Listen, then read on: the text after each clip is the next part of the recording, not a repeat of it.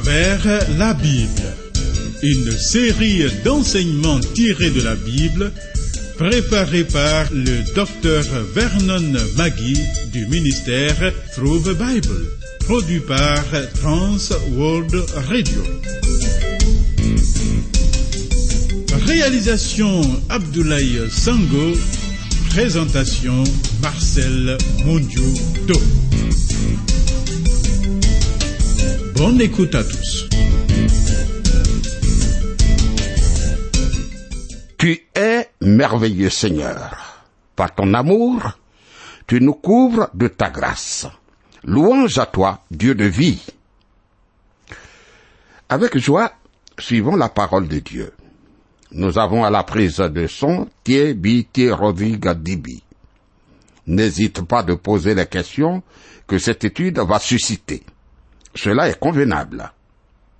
Ce programme est le 16e. Voici nos contacts pour toute correspondance.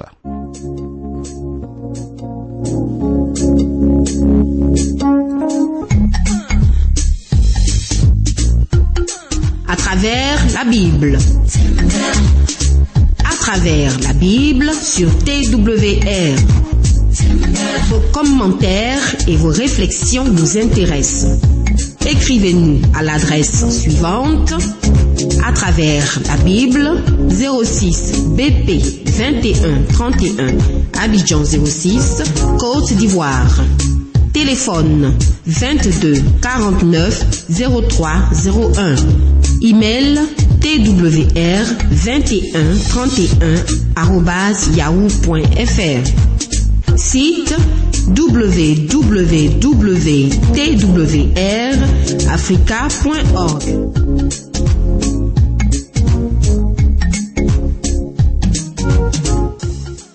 Continuons avec joie l'examen du livre de la Genèse.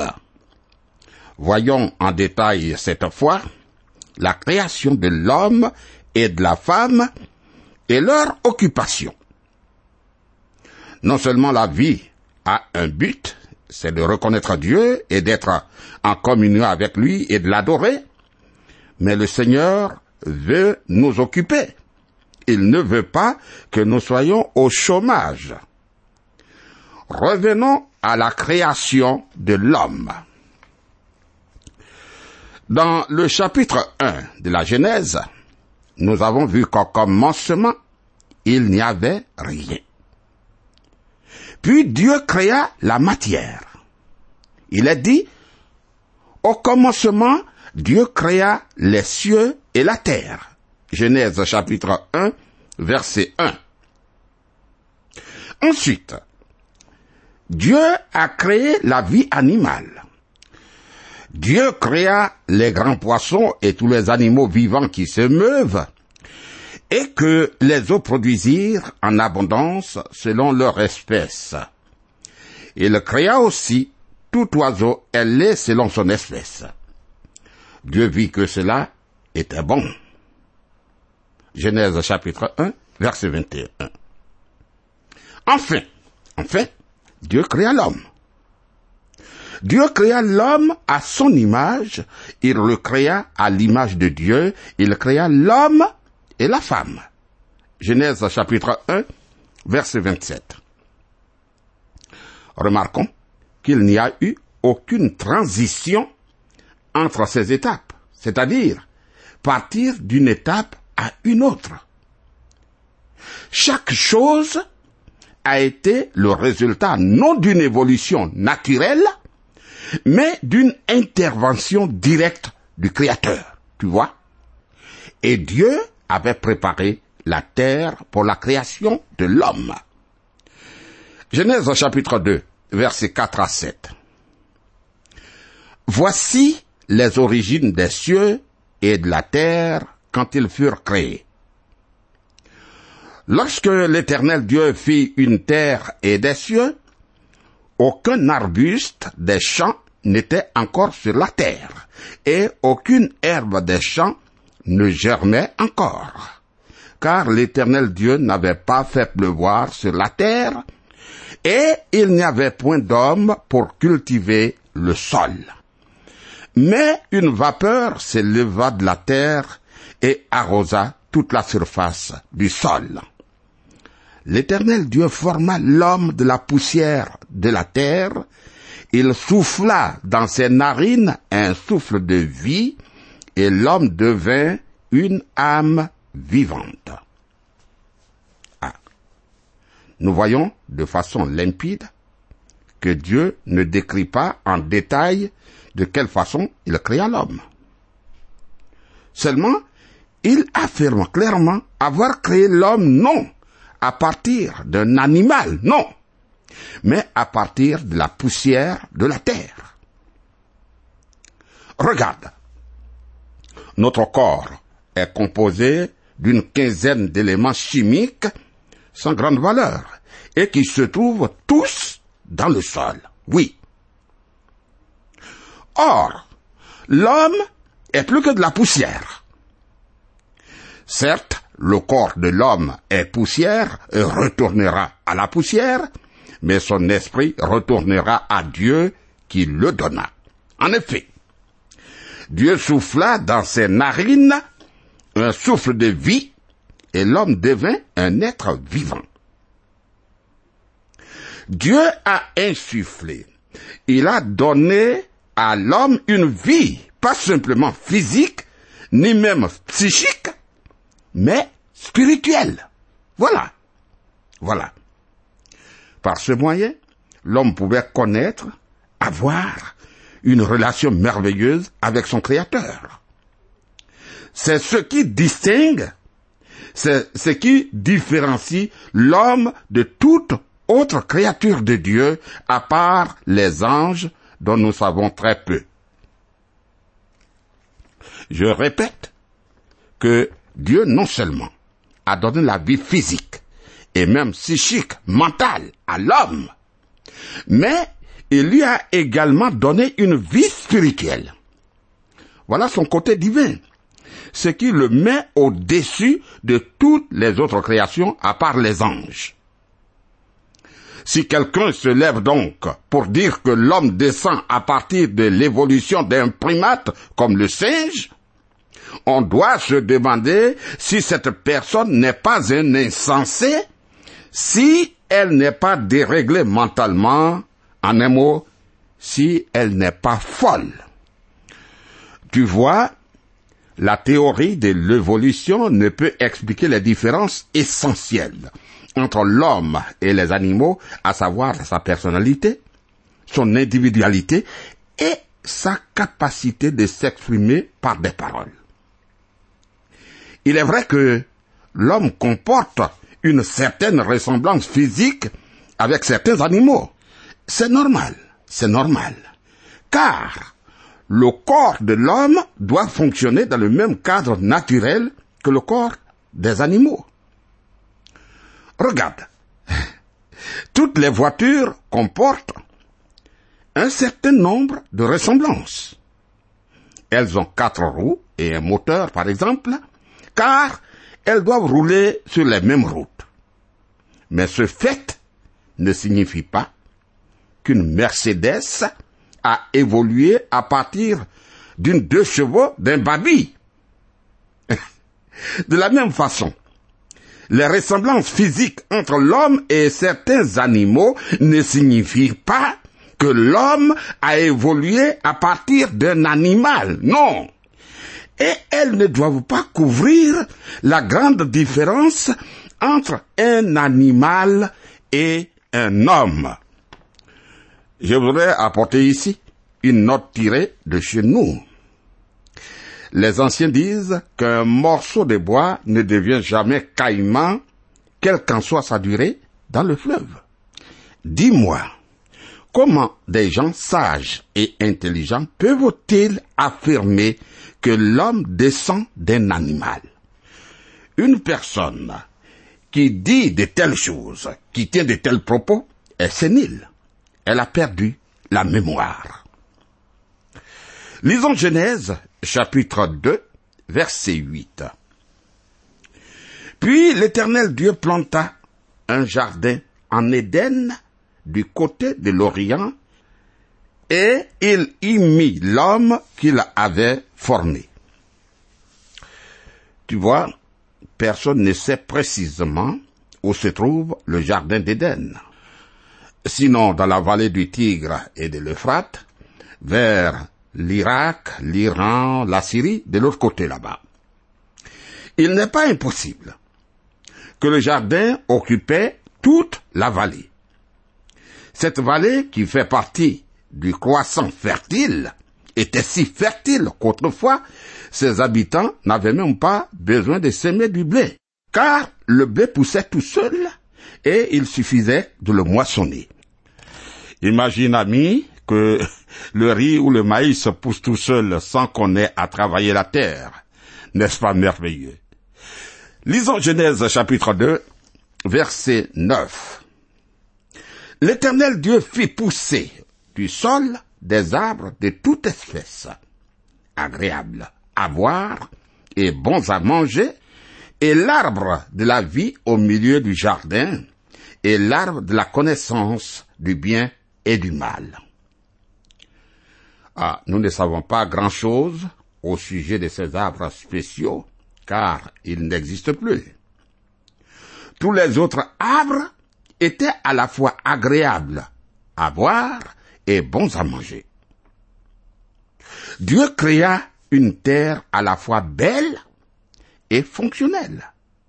Elle l'est toujours, malgré tous les changements destructeurs néfastes qui ont subi l'entrée du péché dans ce monde. Il existe encore dans ce monde des endroits comme Hawaï par exemple, et quelque part chez nous en Afrique, où il y a des beautés indescriptibles devant lesquelles on ne peut que louer et adorer Dieu. La beauté d'Éden a dû être encore plus formidable. Lisons Genèse chapitre 2, versets 10 à 14. Un fleuve sortait d'Éden pour arroser le jardin, et de là, il se divisait en quatre bras. Le nom du premier bras est Pichon. C'est celui qui entoure tout le pays de Avila où se trouve l'or. L'or de ce pays est pur. On y trouve aussi le lédium et la pierre d'onyx. Le nom du second fleuve est Guion. C'est celui qui entoure tout le pays de Couche. Le nom du troisième est Idekel. C'est celui qui coule à l'orient de l'Assyrie. Le quatrième fleuve, c'est l'Euphrate. Voilà. Le pays de Couche est l'Éthiopie, de sorte que le fleuve qui s'y trouve est le Nil. Le Idekel serait le Tigre, le Pichon est inconnu. Voyons à présent le travail de l'homme. Il n'est pas créé pour être oisif, chômeur, par envie, non. Genèse chapitre 2, verset 15. L'éternel Dieu prit l'homme et le plaça dans le jardin d'Éden pour le cultiver et pour le garder. L'homme est placé sur la terre non pour rester inactif, mais pour travailler. Il doit travailler. Il avait une double responsabilité, cultiver la terre et la garder. Malheureusement, après l'entrée du péché, l'homme a avili, a dégradé, a exploité et pollué cette terre. Examinons la suite. Voyons maintenant la mise à l'épreuve de l'homme. Genèse chapitre 2, versets 16 et 17 l'Éternel Dieu donna cet ordre à l'homme. Tu pourras manger de tous les arbres du jardin, mais tu ne mangeras pas de l'arbre de la connaissance du bien et du mal, car le jour où tu en mangeras, tu mourras. Voilà. Certaines personnes pensent que le fruit de l'arbre de la connaissance du bien et du mal était un poison. À mon avis, il était le meilleur du jardin. Vraiment, c'est un fruit délicieux. Nous n'en savons rien d'autre. Bien. L'homme, ayant été créé comme un être responsable, avec un pouvoir de décision, doit être mis à l'épreuve. Et cela lui permettrait de décider s'il voulait obéir à Dieu ou non. Je répète qu'il doit être mis à l'épreuve. Cela est important et pour toi et pour moi. S'il désobéissait, Adam mourrait le jour même, non physiquement bien sûr, car il vivrait encore plus de 900 ans, mais il va mourir spirituellement en étant coupé de la communion avec Dieu. Ça, c'est une mort. Continuons. L'homme a un besoin. Il a besoin d'une compagne. Genèse chapitre 2, verset 18. L'Éternel Dieu dit, Il n'est pas bon que l'homme soit seul, je lui ferai une aide semblable à lui. Voilà. Au bout d'un certain temps, il est devenu évident pour Adam qu'il avait besoin de la compagnie d'un autre être humain. Genèse chapitre 2 versets 19 et 20. L'Éternel Dieu forma de la terre tous les animaux des champs et tous les oiseaux du ciel, et il les fit venir vers l'homme pour voir comment il les appellerait, et afin que tout être vivant portât le nom que lui donnerait l'homme. Et l'homme donna des noms à tout le bétail, aux oiseaux du ciel et à tous les animaux des champs. Mais pour l'homme, il ne trouva point d'aide semblable à lui. Bien. Adam a fait preuve d'une grande intelligence en donnant aux animaux des noms qui leur convenaient. Mais il ne trouva aucun qui puisse être un véritable compagnon pour lui, qui lui ressemble et qui puisse l'aider. Ami, ce fait souligne encore une fois l'immense différence entre l'homme et les animaux. Genèse chapitre 2, versets 21 et 22. Alors, l'Éternel Dieu fit tomber un profond sommeil sur l'homme qui s'endormit. Il prit une de ses côtes et referma la chair à sa place. L'Éternel Dieu forma une femme de la côte qu'il avait prise de l'homme et il l'amena vers l'homme. Ah, Ève était certainement très, très belle, car elle a été créée directement par Dieu. Oh, toute femme aujourd'hui qui est belle a hérité sa beauté d'Ève, notre mère. La femme a été créée à partir d'une des côtes d'Adam lui-même afin de montrer que la femme fait entièrement partie de l'homme. La femme est à la fois semblable à l'homme et en même temps différente comme le sont dans un chant la mélodie et les paroles. Tu vois, quand un couple est vraiment en harmonie, on sent une certaine ressemblance, une certaine harmonie entre l'homme et la femme. C'est admirable. Bien que chacun reste distinct, on voit une véritable unité dans cette diversité. Selon le commentateur biblique Mathieu Henry, Dieu créa la femme non de la tête d'Adam pour être son chef, ni du pied d'Adam pour être son esclave, mais de son côté pour être sa compagne, de sous son bras pour être protégée et de près de son cœur pour être aimée. La femme a été créée pour être un vis-à-vis de l'homme, sa moitié. Ainsi, Lorsque Dieu ordonne à la femme de se soumettre à son mari, cela ne signifie pas que le mari commande à sa femme comme un maître à son esclave. Non, non. Mais simplement que le mari doit pouvoir compter sur sa femme comme collaboratrice dans leurs tâches communes. Continuons. Genèse chapitre 2, verset 23. Et l'homme dit, Voici cette fois, celle qui est os de mes os et chair de ma chair, on l'appellera femme, parce qu'elle a été prise de l'homme. en hébreu, le mot femme, isha, ressemble au mot homme, ish. Ce fait rappelle que la femme est l'autre moitié de l'homme. Dieu créa l'homme pour prendre l'initiative et il créa la femme pour répondre. Dans le Nouveau Testament, Dieu ordonne à l'homme d'aimer sa femme et non le contraire. Pas le contraire. Pourquoi? Tout simplement parce que normalement, si le mari se montre aimant envers sa femme, ben, sa femme se montrera tout naturellement aimante envers lui. Ami, un mari qui trouve que sa femme est froide à son égard devrait s'examiner pour savoir s'il ne se montre pas distant à l'égard de sa femme. Oui, si l'homme prend l'initiative d'exprimer son amour envers sa femme, elle répondra certainement à son amour. Certainement. Genèse 2, verset 24.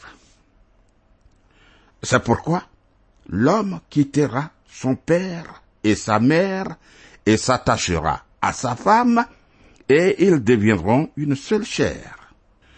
Vois-tu, quand le mariage a lieu, l'homme n'est plus sujet à ses parents, mais il devient responsable de sa femme et responsable de diriger le nouveau foyer.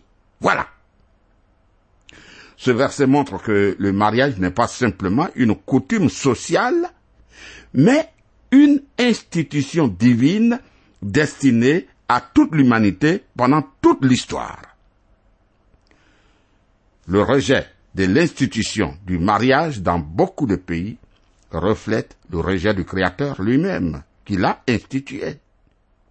Brisons leurs liens, délivrons-nous de leurs chaînes. Psaume 2, verset 3. Genèse chapitre 2, verset 25. L'homme et sa femme étaient tous deux nus, et ils n'en avaient point honte.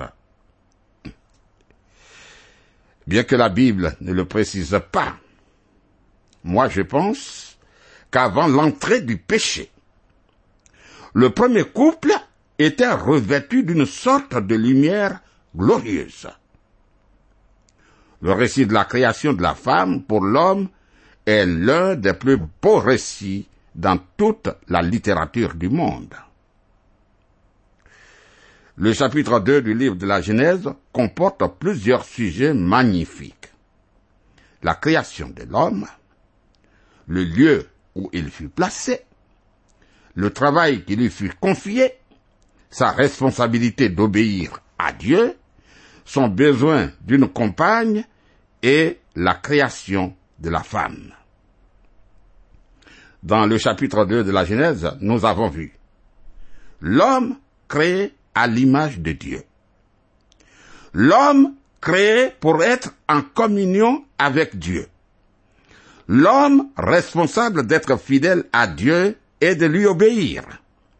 L'homme responsable de gérer la terre pour Dieu. Et l'homme responsable devant Dieu de sa relation avec autrui. Permets-moi de revenir à la création de l'homme. Genèse chapitre 2 verset 7. L'Éternel Dieu forma l'homme de la poussière de la terre, il souffla dans ses narines un souffle de vie, et l'homme devint une âme vivante. Amis, Dieu ne nous décrit pas en détail de quelle façon il a créé l'homme. Seulement, il nous dit clairement avoir créé l'homme non à partir d'un animal, d'un singe, comme souvent certains savants veulent nous le faire croire. La Bible dit que l'homme a été créé à partir de la poussière de la terre. Et comme je l'ai dit tout à l'heure, notre corps est composé d'une quinzaine d'éléments chimiques sans grande valeur et qui se trouvent tous dans le sol.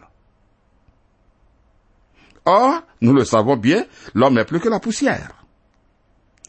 Certes, le corps de l'homme est poussière et retournera à la poussière, mais son esprit retournera à Dieu qui le donna. En effet, en effet, le Seigneur souffla dans ses narines un souffle de vie, et l'homme devint un être vivant. Vois-tu, Dieu le Seigneur a insufflé, il a donné à l'homme une vie, pas simplement physique, ni même psychique, mais une vie spirituelle. Il a insufflé dans l'homme. Par ce moyen, l'homme pouvait connaître, il pouvait avoir, n'est-ce pas, une relation merveilleuse avec son Créateur. C'est ce qui nous différencie vraiment des animaux.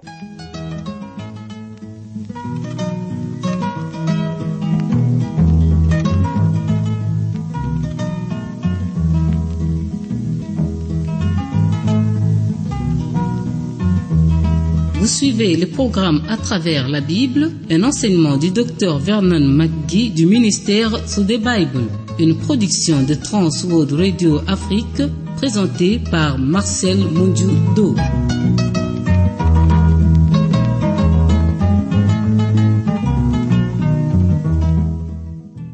Voilà, amis, nous sommes euh, à la fin de cette partie. Nous reviendrons à ce texte. Que le Seigneur Dieu te garde, qu'il te préserve de tout mal. Nous sommes des hommes créés à l'image de Dieu. Dieu est avec toi. Amen.